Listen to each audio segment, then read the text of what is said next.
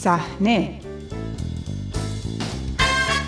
نگاهی رادیویی به دنیای تصویری.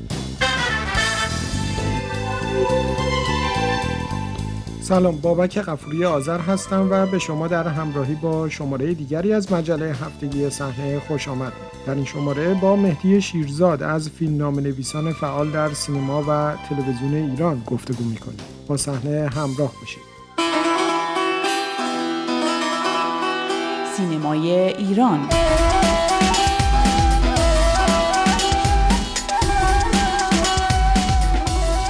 مهدی شیرزاد تا همین چند ماه پیش از فیلم نام نویسان فعال سینما و تلویزیون ایران بود که نامش در میان نویسندگان آثار مختلفی از جمله سریال های راه بیپایان، عملیات 125، پرده نشین و فیلم های چون مزار شریف و پنهان دیده می‌شد. او در دو سال اخیر هم از نویسندگان سریال های شبکه نمایش خانگی از جمله سریال های خصوف و نوبت لیلی بود. آقای شیرزاد به تازگی در واکنش به تحولات سیاسی اخیر ایران را ترک کرده و در کانادا ساکن شده است. با او درباره فعالیت‌ها و تصمیم اخیرش گفتگو کردم.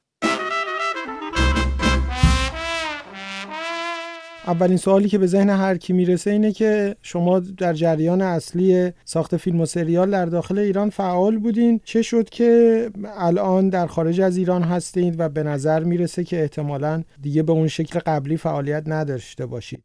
بالاخره برای هر کی یه لحظه پیش میاد که برمیگرده نگاه می‌کنه به زندگی و کارنامه خودش ببین اصلا ارزشش داشت این کاری که می‌کرد یا نه. برام منم اتفاقات سال گذشته این تلنگر بود بهم که واقعا مثلا تا کی آدم باید تن بده به کار کردن تو شرایطی که مطلوب نیست. اصلا این پروژه‌ای که تولید میشه ارزش معنویشو داره.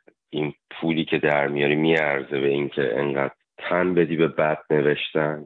و به خاطر هم تصمیم گرفتم دیگه کار نکنم.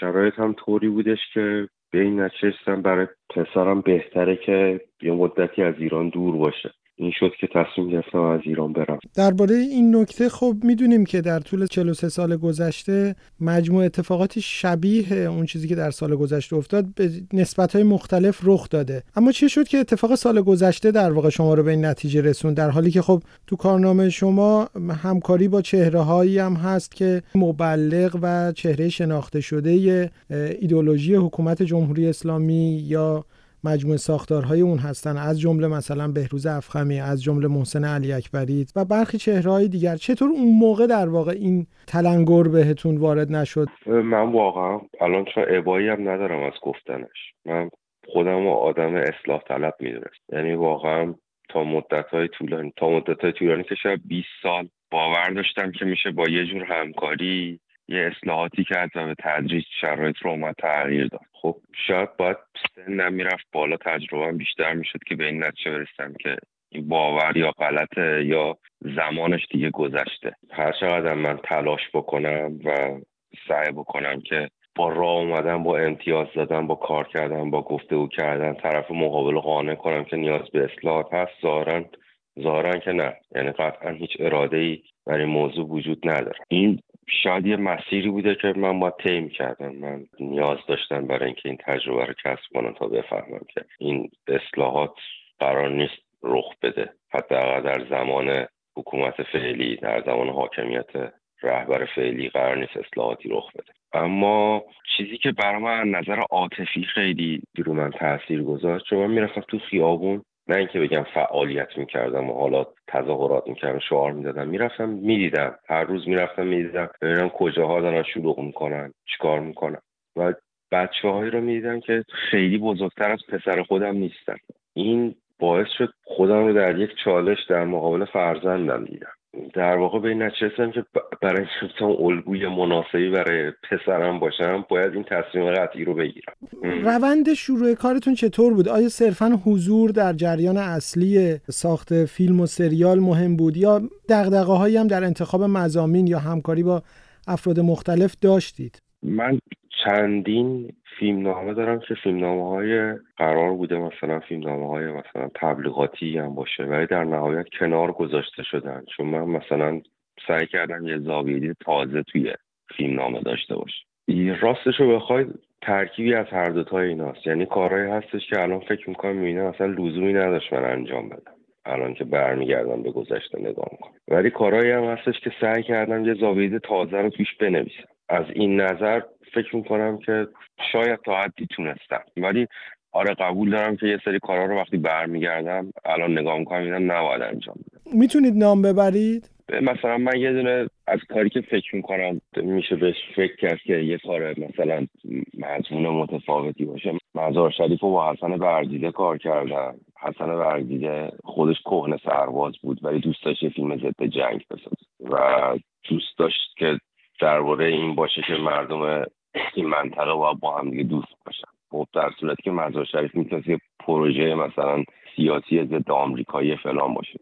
ما تلاش اونو کردیم. حالا اینکه چقدر فیلم خوبی شد یا نه من الان کاری ندارم. یا اینکه تماشاچی این مضمون رو دریافت کرد یا نه کار ندارم. ولی ما تلاش اونو کردیم با وجود اینکه پروژه به نظر می‌رسید یه پروژه تبلیغاتیه یه زاویه دید دیگر رو مثلا توش بیایم مطرح کنیم و راجبش حرف بزنیم. ولی برگردم من به گذشته. آخه می‌دونی کاری یه سری کار کاری که با همکارم که دوست ندارم.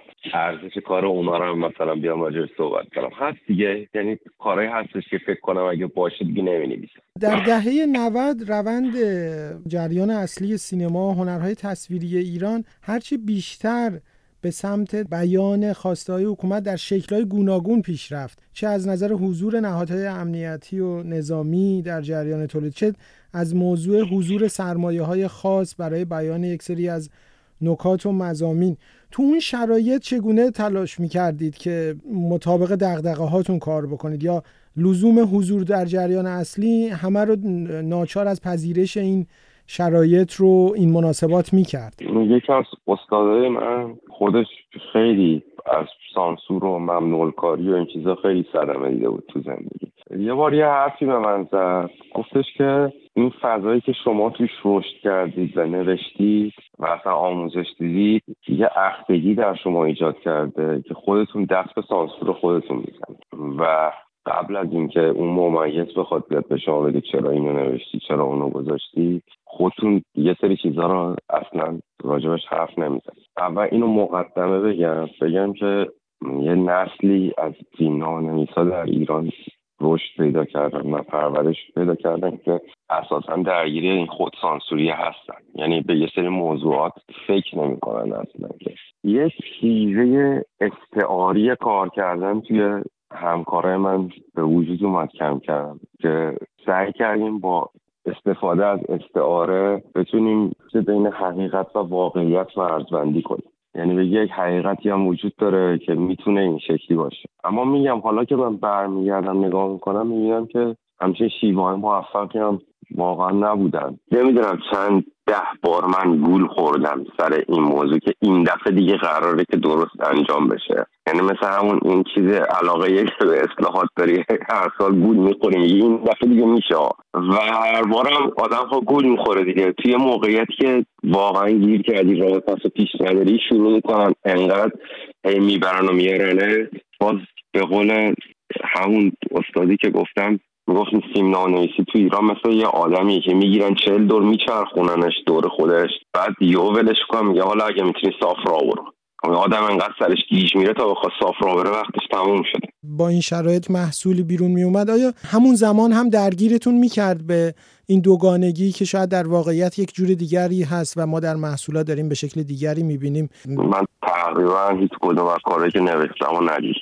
یعنی چند تا کار رو دیدم که خب مثلا خیلی شرایط کاری و فشار زیاد بوده مجبور شدم به کارگردان کمک کنم مثلا برم سر مونتاژ برم سر صدا گذاری یه از مسئولیتش من انجام بدم. چون پخش فیلم برداری مثلا با هم همزمان بوده. ولی موقعی که اینطوری مجبور نبودم هیچ کدوم ندیدم. موضوع اینه که به نظر من این دفعه تفاوتی که داره اینه که ساختن فیلم به این شکل که انقدر واضح در تضاد با خواست یه نسلیه که الان یه قرار مخاطبای اصلی تو باشن. به نظرم ضد خودش عمل می‌کنه. یعنی چی؟ یعنی وقتی تو یه نسل رو باز روی که اینطوری با وجود اینکه تنها بود اومد تو خیابون با وجود که حمایت چندانی از نسل مثلا من ندید و نسل های بزرگتر از من اومد تو خیابون و خواستش این بودش که من می‌خوام خودم پوششم و انتخاب بکنم. خب همین سینما روها من حالا کاری به تلویزیون و سریال ندارم ولی سینما روها معمولا این آدم ها. یعنی دانشجوان بچه مدرسه یا اینان که میرن بیلیت می‌خرن در طول سال میرن می‌بینن. وقتی که تو فیلمی می‌سازی که این آدم رو تو خونش با هجاب نشون میدی به نظرم داری بهش میگی که اصلا دغدغه تو برای من مهم نیست دیگه. و اون آدم هم نمیره این فیلم رو ببینه. یعنی می‌خوام بگم که اینکه ما خب کار کنیم چراغ سینما رو روشن نگه داریم الان به نظر من ضد خودش عمل می‌کنه. چیز زیادی که از سینمای او باقی نمونده. در دراز مدت این کار کردن همونم از نفس میندازه به در سه سال اخیرم می‌بینیم که فیلم های با مزامین اجتماعی نسبت تعداد تماشاگرشون در سینماها کاملا متفاوت هست. از تعداد تماشاگران فیلم های با مزامین کمدی و بحران سینمای اجتماعی و جدی ایران کاملا محسوسه. در میان خود سینماگران چگونه هست؟ این دغدغه هایی که شما الان دارید مطرح می‌کنید آیا صرفا دغدغه شماست یا مشابه این صحبت ها هم مطرح میشه در محافل سینمایی نه هستش. یعنی واقعا من شخصا نگم اصلا چون دروغ بالاخره همکارایی هم دارم که به نظرشون همه چی رو به راست و شرایط خوبه. چیزایی که علاقه دارن خب راحت نیستن. ولی بیشتر حداقل نویسنده که من می‌شناسم راضی نیستن از کاری که می‌کنن یا دوست ندارن. نویسنده رو می‌شناسم که کار نمی‌کنن. در ایرانن. حالا اینجوری مثل من خارج از ایران نیامدن که راحت حرفشون رو بزنن. ولی من همکارانی دارم که اونام تصمیم گرفتن که کار نکنم. مثلا دیروز با یکیشون صحبت می‌کردم فهمیدم که ماشینش فروخته. و برای گذران زندگی. بعضی از بچه ها رفتن شروع کردن دارن درس میدن. یعنی اینجوری نیستش که شرایط طوری باشه که همه هم بگن که نه ما کار می‌کنیم و خیلی خوب و این اتفاق افتاده. حالا میگم همه راحت مثلا نمی‌تونن حرف بزنن. بالاخره داخل ایران یه سری معذوریت هایی دارن یه سری واهمه هایی دارن از واکنشی که نسبت به حرفاشون و شبکه نمایش خانگی رو چگونه پیش میره در سینما مشابه این اظهارات رو خیلی میشنویم تعداد تماشاگران فیلم جدی هم همین رو نشون میده. اما به نوعی به نظر می‌رسه که قرار اون بار رو حکومت به خصوص در شبکه نمایش خانگی ببره جلو و این مسائلی هم که درباره نوع نظارت ها بر شبکه نمایش خانگی مطرح است. اونجا جریان چگونه است؟ اون جریان سرمایه حاکم می‌تونه به هر شکلی به هر صورت اونجا رو در واقع پیش ببره یا این بحران ها و این مسائل و دغدغه ها اونجا هم داره مطرح میشه؟ شبکه نمایش خانگی یه چیزیش که برای من خیلی محل سوال واقعا اینه که اصلا هیچ آمار دقیقی من من دو تا کار واسه کردم دیگه. تو این دو تا کار هیچ وقت به من دقیق نگفتن که چند تا بیننده داره کار من. خب چون مثلا اینو, اینو واقعی دارم میگم. من خودم اولش به این فضا ایجاد شد گفتم خب بالاخره ما میریم به سمت اینکه یه سرمایه این وسط ما یه کار حرفه‌ای تلویزیونی می‌کنیم واقعا. یعنی کار دیده میشه بازخورده تماشاچی میاد. ما می‌فهمیم تماشاچی چقدر دیده کجا پاس کرده کجا قطع کرده بعد چی رو خوشش میومده چی رو خوشش نمیومده شروع می‌کنیم بر اساس این بازخوردها کار رو اصلاح می‌کنیم. همون کاری که همه جای دنیا انجام میشه. یعنی تصور این بودش که خب بالاخره پس این دره باز شد و ما می‌تونیم بیایم به جای اینکه از اول چرخ و اختراع کنیم مثل بقیه درست این آدم یه سریال بسازیم. ولی تو دوتا کاری که من باشون کردم که من حتی هیچ وقت نگفتن که واقعا این این قسمت بیننده داشت نداشت. این کمتر بود اون بیشتر بود. یعنی من از همین رفقای خودم بازخورد می‌گرفتم مثل قبل که چی به چیه. یا حالا مثلا دو نفر تو شبکه اجتماعی می اومدن یه چیزی می‌گفتن. حالا یا بعدشون اومده بود فوش می‌دادن یا خوششون اومده بود تعریف می‌کردن. با توجه به اینکه من نمی‌تونم آمار دقیقی بدم که چقدر مخاطب اینجا وجود داره الان اطلاعاتی که میدم ممکنه کاملا غلط باشه. یعنی چیزی که دارم میگم برداشتم بر مبنای شواهده نه بر مبنای مدارک. چیزی که وجود داره باز اگه بخوایم به شایعات اهمیت ندیم یعنی بر مبنای شایعات که فلان شبکه کی پشتشه فلان ویودی مال کدوم آقاست و کدوم آقازاده و اینا چیزی که برای من عقل من به میگه این ویودی هایش کنیم نمی‌تونه آدم های معمولی باشن.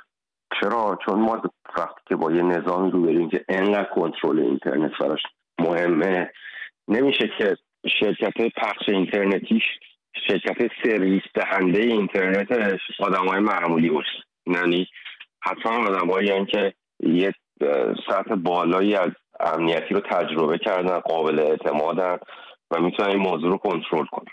من یه تحلیل شخصی دارم خودم. تحلیل شخصی من اینه که این رسانه ها قرار بود جای تلویزیون رو بگیرن بی سر و صدا. یعنی بدون اینکه یعنی تلویزیون بیاد خودشو دچار تغییر ساختاری بکنه که به خاطر تسلبش و به خاطر موضوعات سیاسی که ما می‌دونیم غیر ممکنه تقریبا ما بیایم شبکه رو جایگزین بکنیم که خوراک اون مخاطبی که تلویزیون از دست داده رو تأمین بکنه. ولی چیزی که وجود داره اینه که چون آدمایی که اومدن این شبکه رو انداختن تجربه کار فیلمسازی نداشتن. قبل از اون به نظرم می‌رسه که لجام گسیختگی اونجا اتفاق افتاد که اونم شروع کرد یعنی رفت به سمت همون بنجل سازی و یعنی همین که آنتنمون رو پر بکنیم این توصیفیه که من می‌تونم از وضعیت شبکه خانگی بکنم. ولی یه چیز دیگه که برای من جالب بود توی شبکه خانگی اینه که به نظرم می‌رسه که مثل همه ابعاد دیگه جامعه که ما الان داریم می‌بینیم. ببین مثلا شما نگاه کن تو همین دو سه هفته اخیر یه روز یه کاربر توییتر میاد وقتنامه عروس آقای خاموشی رو منتشر میکن که اصلا به نظر من یک کسی از داخل حاکمیت این اطلاعات رو بهش داده دیگه. 48 ساعت قبل دو سه هفته از اون ماجرا گذشته همون کاربر میاد حالا وقتنامه آقای علم الهدا رو وقتنامه که ایشون نایب تولیشه اونو منتشر می‌کنه. خب من به نظرم می‌رسه یه عده‌ای می‌خواستن خاموشی رو بسوزونن اونو دادن بهش چاپ کنه اون اومده انتقام بگیره حالا اینا رو داده.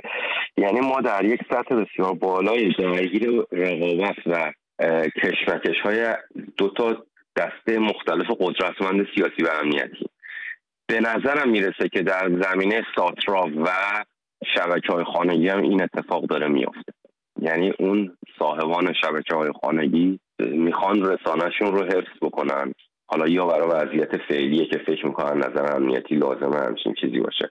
یا چون آدمایی که بیشتر از ما می‌دونن برای آینده پیش بینی می‌کنن که اینا بهشون توان سازماندهی و اطلاعات دهی میده پس باید حفظش کن از اون طرف هم یه باند رقیبی تو ساترا نشسته. اون می‌خواد بیاد سیطرش رو کامل بکنه به اینجا. و بیشتر به نظرم می‌رسه کسمکش این دو تا دست دست این بخش بحث کنترل شبکه خانگی. تا بیشتر از اینکه راجع به مثلا کنترل سینما و سریال سازی باشه. و آقای شیرزاد در ماهای اخیر به خصوص به شکل پررنگی یک جریان دیگر رو در در سینمای ایران داریم می‌بینیم. فیلم هایی که بدون اعتناب مجوزها و بدون رعایت الزامات معمول سالهای گذشته ساخته میشه از جمله فیلم هایی که بازیگران زنش هجاب ندارن. فکر می‌کنید این جریان بتونه به تدریج جریان غالبی بشه یا قدرت بیشتری بگیره؟ مخصوصا هم که می‌بینیم در جشنواره های بین المللی تعدادی از این فیلم ها هم در ماهای اخیر به نمایش در اومدن. من چیزی که خبر دارم چون الان خودم تو ایران نیستم اینو در تو گفتگو با دوستان خب به گوشم می‌رسه ببین این فیلم ها به صورت تعاونی ساخته میشه. یعنی یه عده آدم جسور که واقعا باید بهشون احترام گذاشت حاضر میشن که مجانی بیان با هم کار بکنن که حالا بعدا اگر تونستن فیلم رو بفروشن. هر کدوم سهمشون از سهم و شرکتشون رو بردارن. اگرم نفروختن خب کاری که فکر کردن درست داره انجام. مادامی که بشه قصه های اینطوری که ارزون قیمت و سریع و با همکاری جمعی با یه گروه کوچیک درست کرد اینا رو پیدا بکنم به نظر من ساخته میشه این فیلم. ببین که قبل از اینم من چند تا فیلم کوتاه دیده بودم. فیلم سازه جوان. فیلمساز جوان که میگم 22 ساله 4 ساله دیگه حتی 25 ساله که نداشتن حجاب نداشتن. فیلم کوتاه تو تهران ساختن قبل از ماجراهای زن زندگی آزادی هستن یعنی یه نسلی از فیلمسازهای جوون که مال همون نسل جنبش زن زندگی آزادی هم. مال همون بچه ها اینا شروع کرده بودن این کار رو تو فیلم کوتاه انجام دادن. چون خب تو فیلم کوتاه راحت تره بالاخره دو سه روز تو فیلم میبندی. اصلا می‌تونی تو فکر اکران عمومی ایرانش نباشی. به راحتی فیلم کوتاه. می‌تونی اصلا نگهش داری برای یه موقعی. جایی ندید.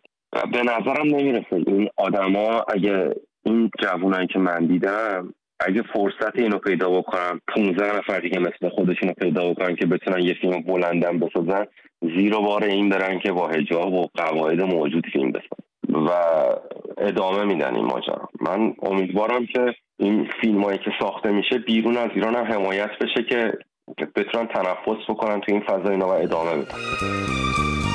از همراهی دیگرتان با مجله هفتگی صحنه سپاس گذارم تا شماره آینده شب و روز خوش.